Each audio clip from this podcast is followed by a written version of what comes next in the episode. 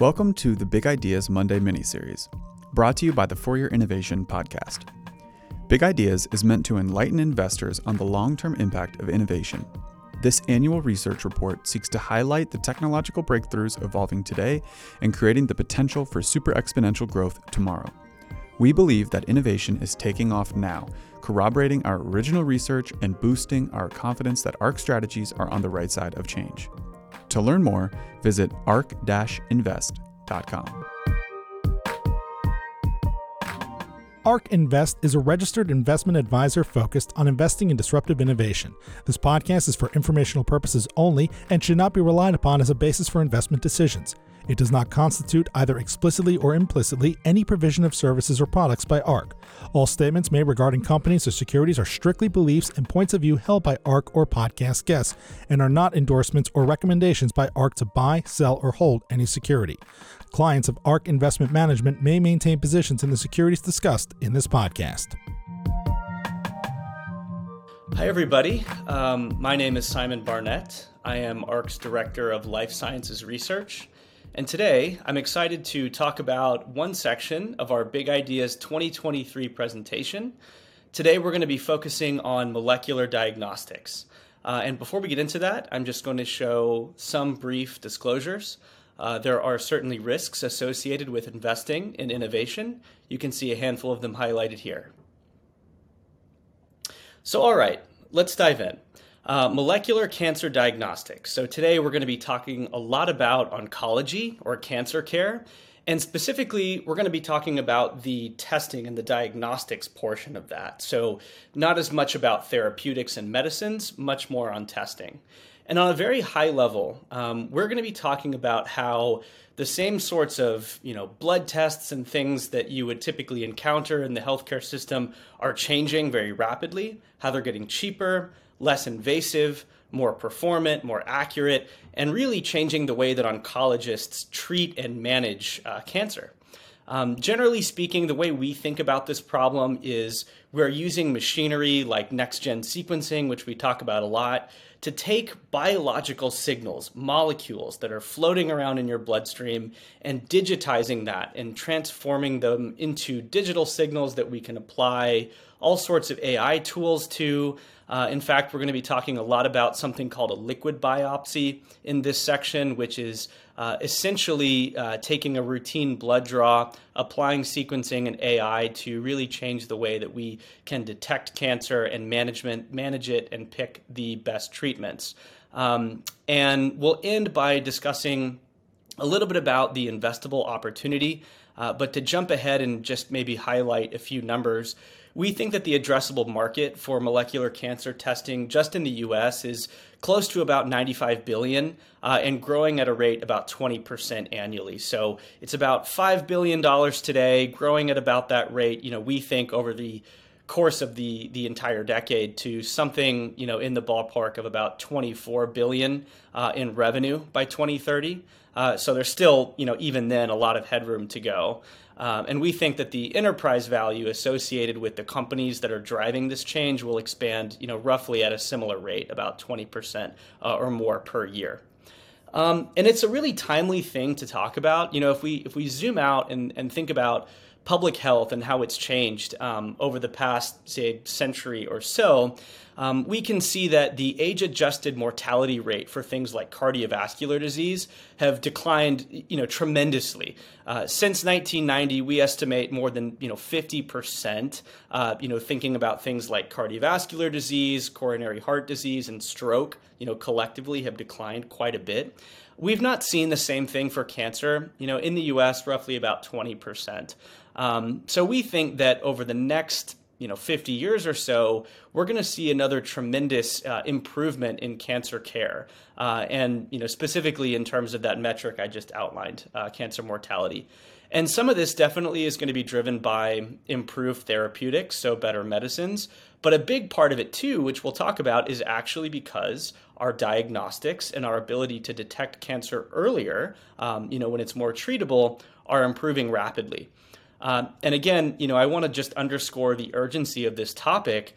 Um, COVID 19 over the past few years has really decimated the practice of oncology globally. You know, we estimate that over the past few years, more than 30 million cancer screenings have been missed, and 60,000 diagnoses that would have happened uh, didn't. Uh, per, you know, because of the fact that COVID, you know, caused a lot of lab closures, made it very difficult for cancer patients to continue on with their treatments or you know oncology visits.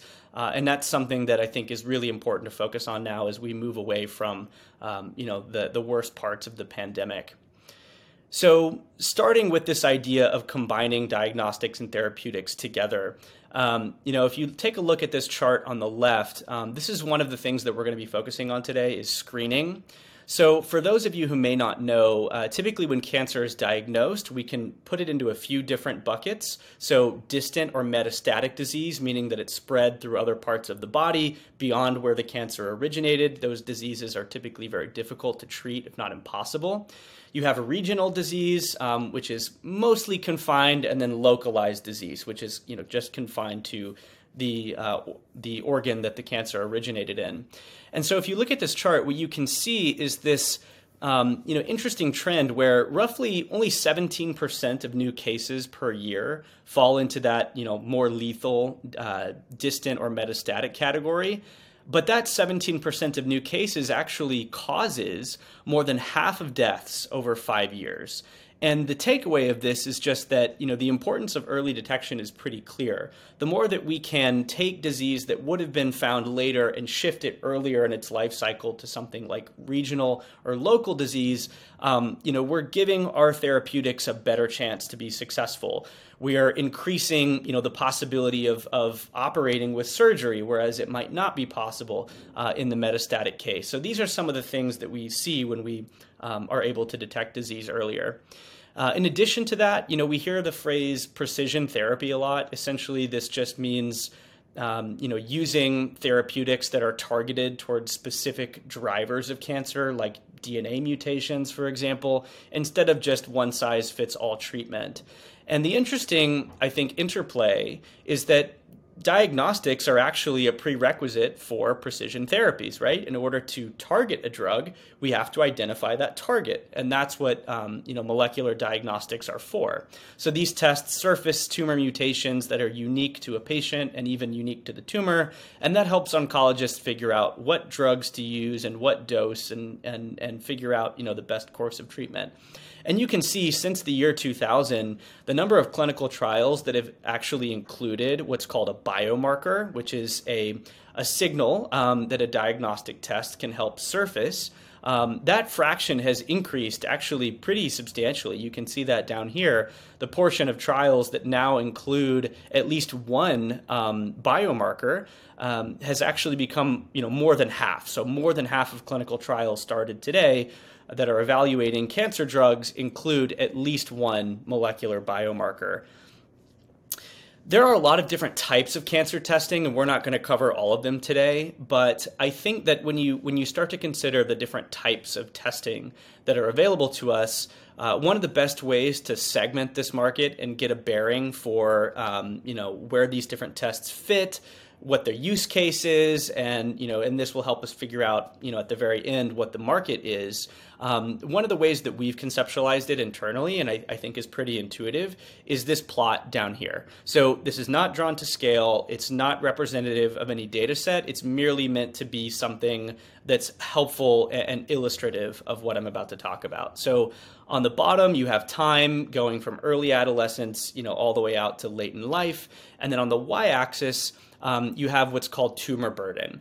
So, tumor burden, um, roughly speaking, is essentially the amount of what's called circulating tumor DNA in the body. So, when cancer is growing somewhere, say it's liver cancer, for example, it's shedding small pieces of cancer derived DNA into the bloodstream. And so, the bigger that the tumor is, the more circulating tumor DNA is in the blood, and we can quantify that amount, um, you know, and use that as a way to kind of assess the burden of disease, how advanced it is. So the higher it goes, the more advanced cancer is, and the lower it goes, you know, to zero, there's no cancer. So if you look left to right on this chart here, what you can see is you have different types of, of cancer testing, right? So you have hereditary disease testing, which is trying to figure out, okay, um, you know, how likely is a person to develop cancer over the course of their lifetime? Because of their inherited genetics, right? So some of us are more predisposed and some less. You have cancer screening, which includes tests like Cologuard, for example, which are designed to detect disease early. And I mentioned the importance of that just a couple slides ago. You also have something called prognostics, right? So this is right, um, you know, during treatment or right before. Oftentimes, a clinician will order one of these tests to figure out how aggressive is the disease, right? Because we want to be able to adjust and tune the aggression of therapy to match the aggression of disease. So that's what a prognostic test is. A newer category that we're going to talk about a lot is called MRD or minimal residual disease testing. Essentially, what that means is after you get a cycle of therapy, we use blood based testing to figure out is this patient responding? Are they recurring, right? Is there a relapse later on down the road? Uh, and then finally, for more advanced diseases on the right, you have therapy selection. And this is for patients that have, you know, again, a more advanced form of cancer, and we're trying to figure out what is the appropriate precision therapy or combination of therapies, even uh, to treat that patient. So let's start chronologically talking about screening. Um, so on the left-hand side, we're going to talk a little bit about. Um, you know, using sequencing to detect uh, mutations early on in the bloodstream and kind of how this um, this field is evolving. Um, and there's been a really interesting technological trend that I think is important to highlight.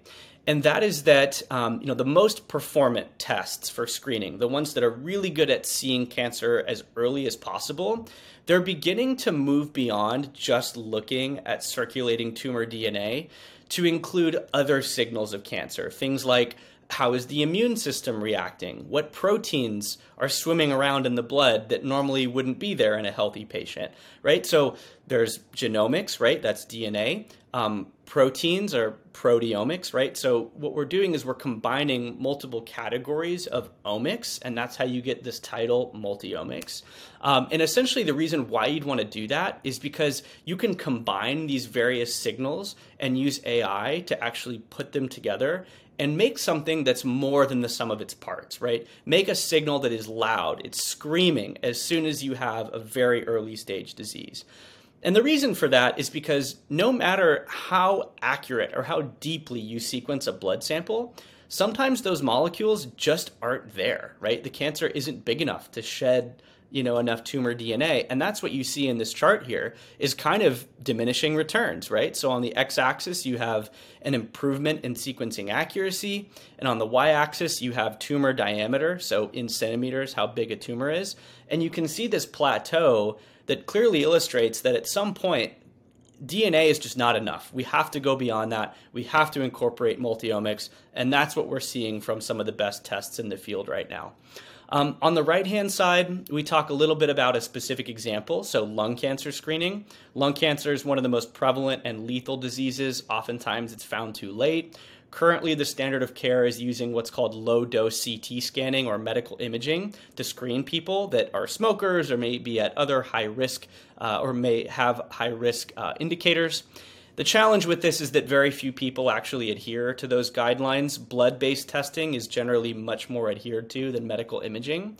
And so this is some modeling work we did that showed that incorporating, you know, the current best version of a lung cancer, you know, blood-based screening test on top of, right? So not a replacement, but on top of low dose CT scanning can actually really improve, and in this case, actually increase by sixfold the number of early stage lung cancers that we can detect per year. Um, you know, with the combination versus just um, you know CT scanning only, and more importantly than that, because it detects so many more cancers than the current standard of care, it actually lowers the cost, the average cost to detect um, a lung cancer versus you know what the current standard of care would be. So that's some of the exciting things that were happening or that are happening in screening right now.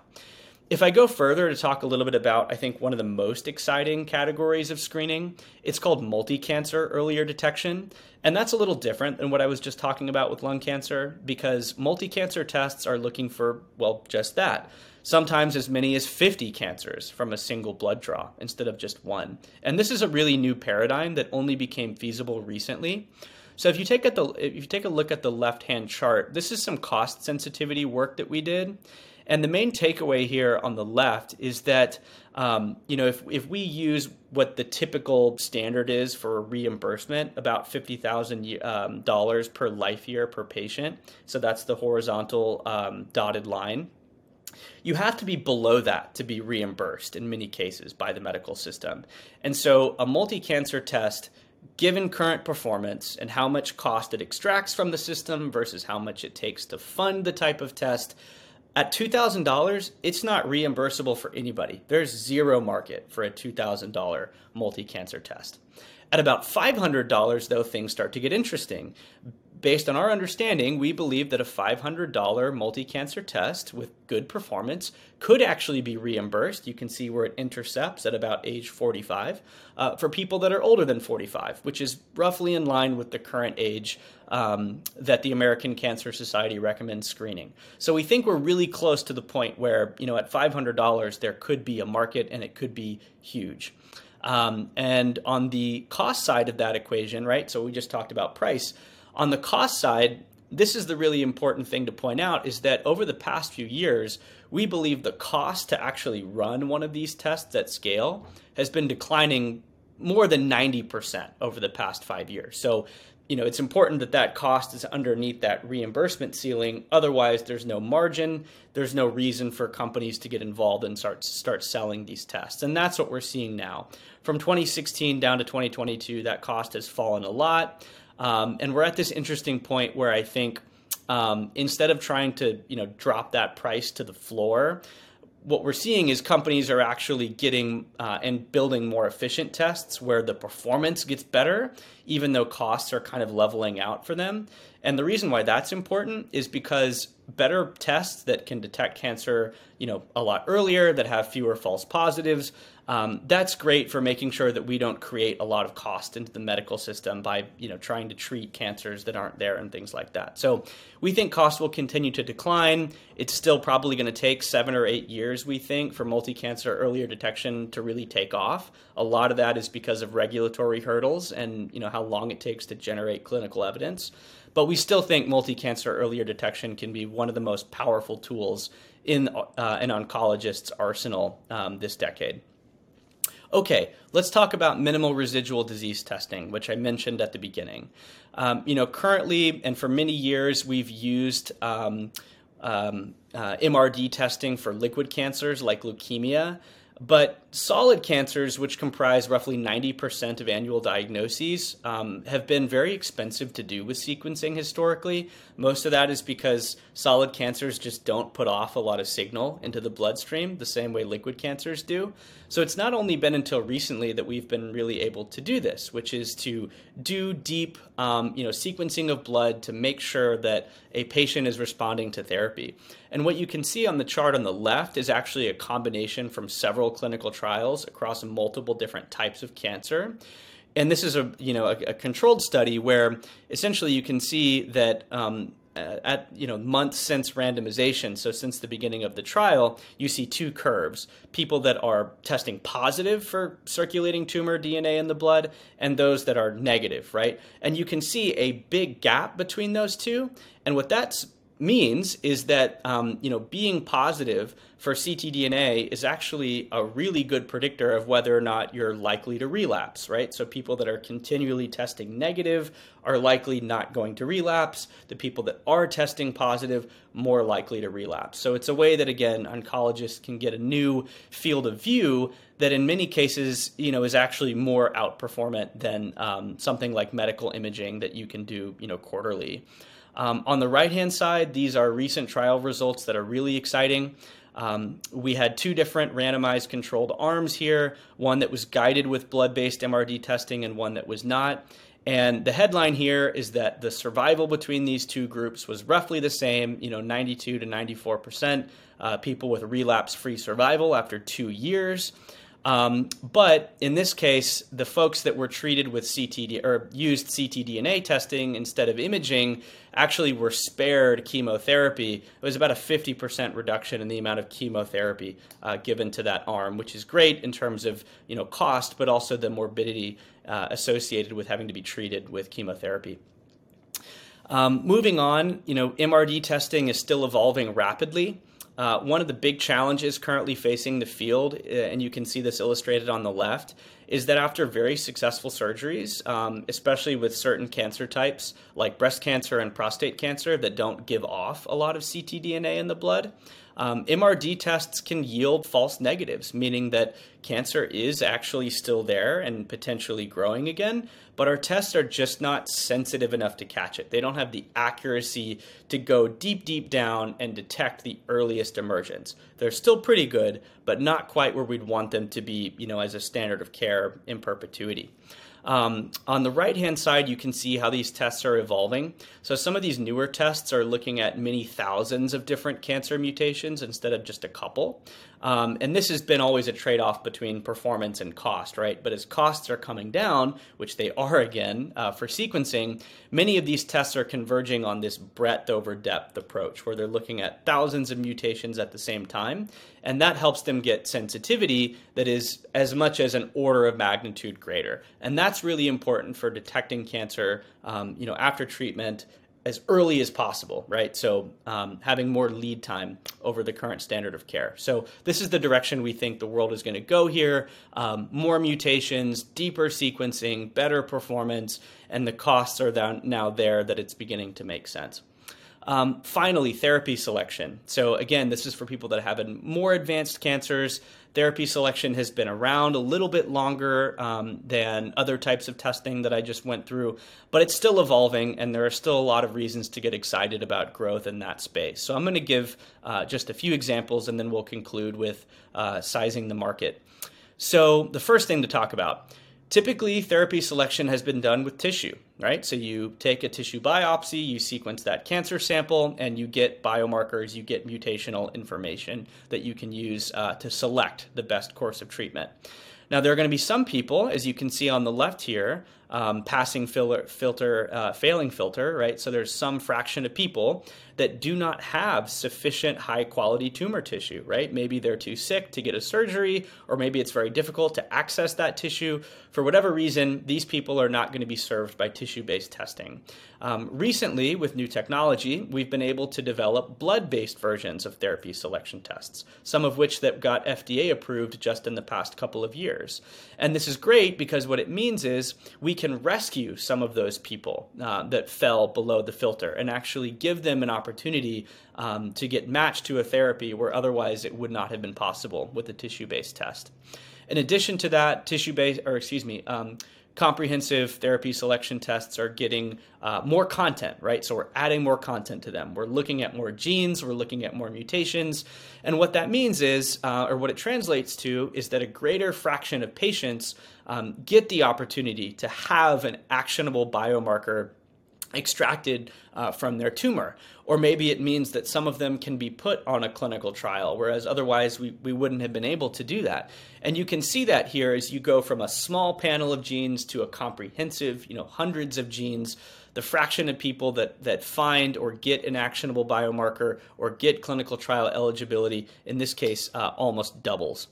The last thing I want to mention, again, going back to this concept of multi-omics, right? Going beyond just the genome to include other categories like proteomics, or in this case, we're going to talk about RNA, which is called transcriptomics.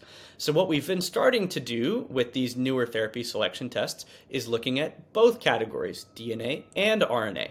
And when you sequence RNA, in addition, you're much more likely to find uh, what are called fusions. And fusions are a class of druggable target that some of our best precision medicines go after. So, by doing RNA sequencing in addition to DNA alone, we detect 29%, almost 30% more fusion targets that we can use to help match people again to better therapies. So, multiomics, multimodality is definitely a trend that we're seeing with advanced cancer testing as well.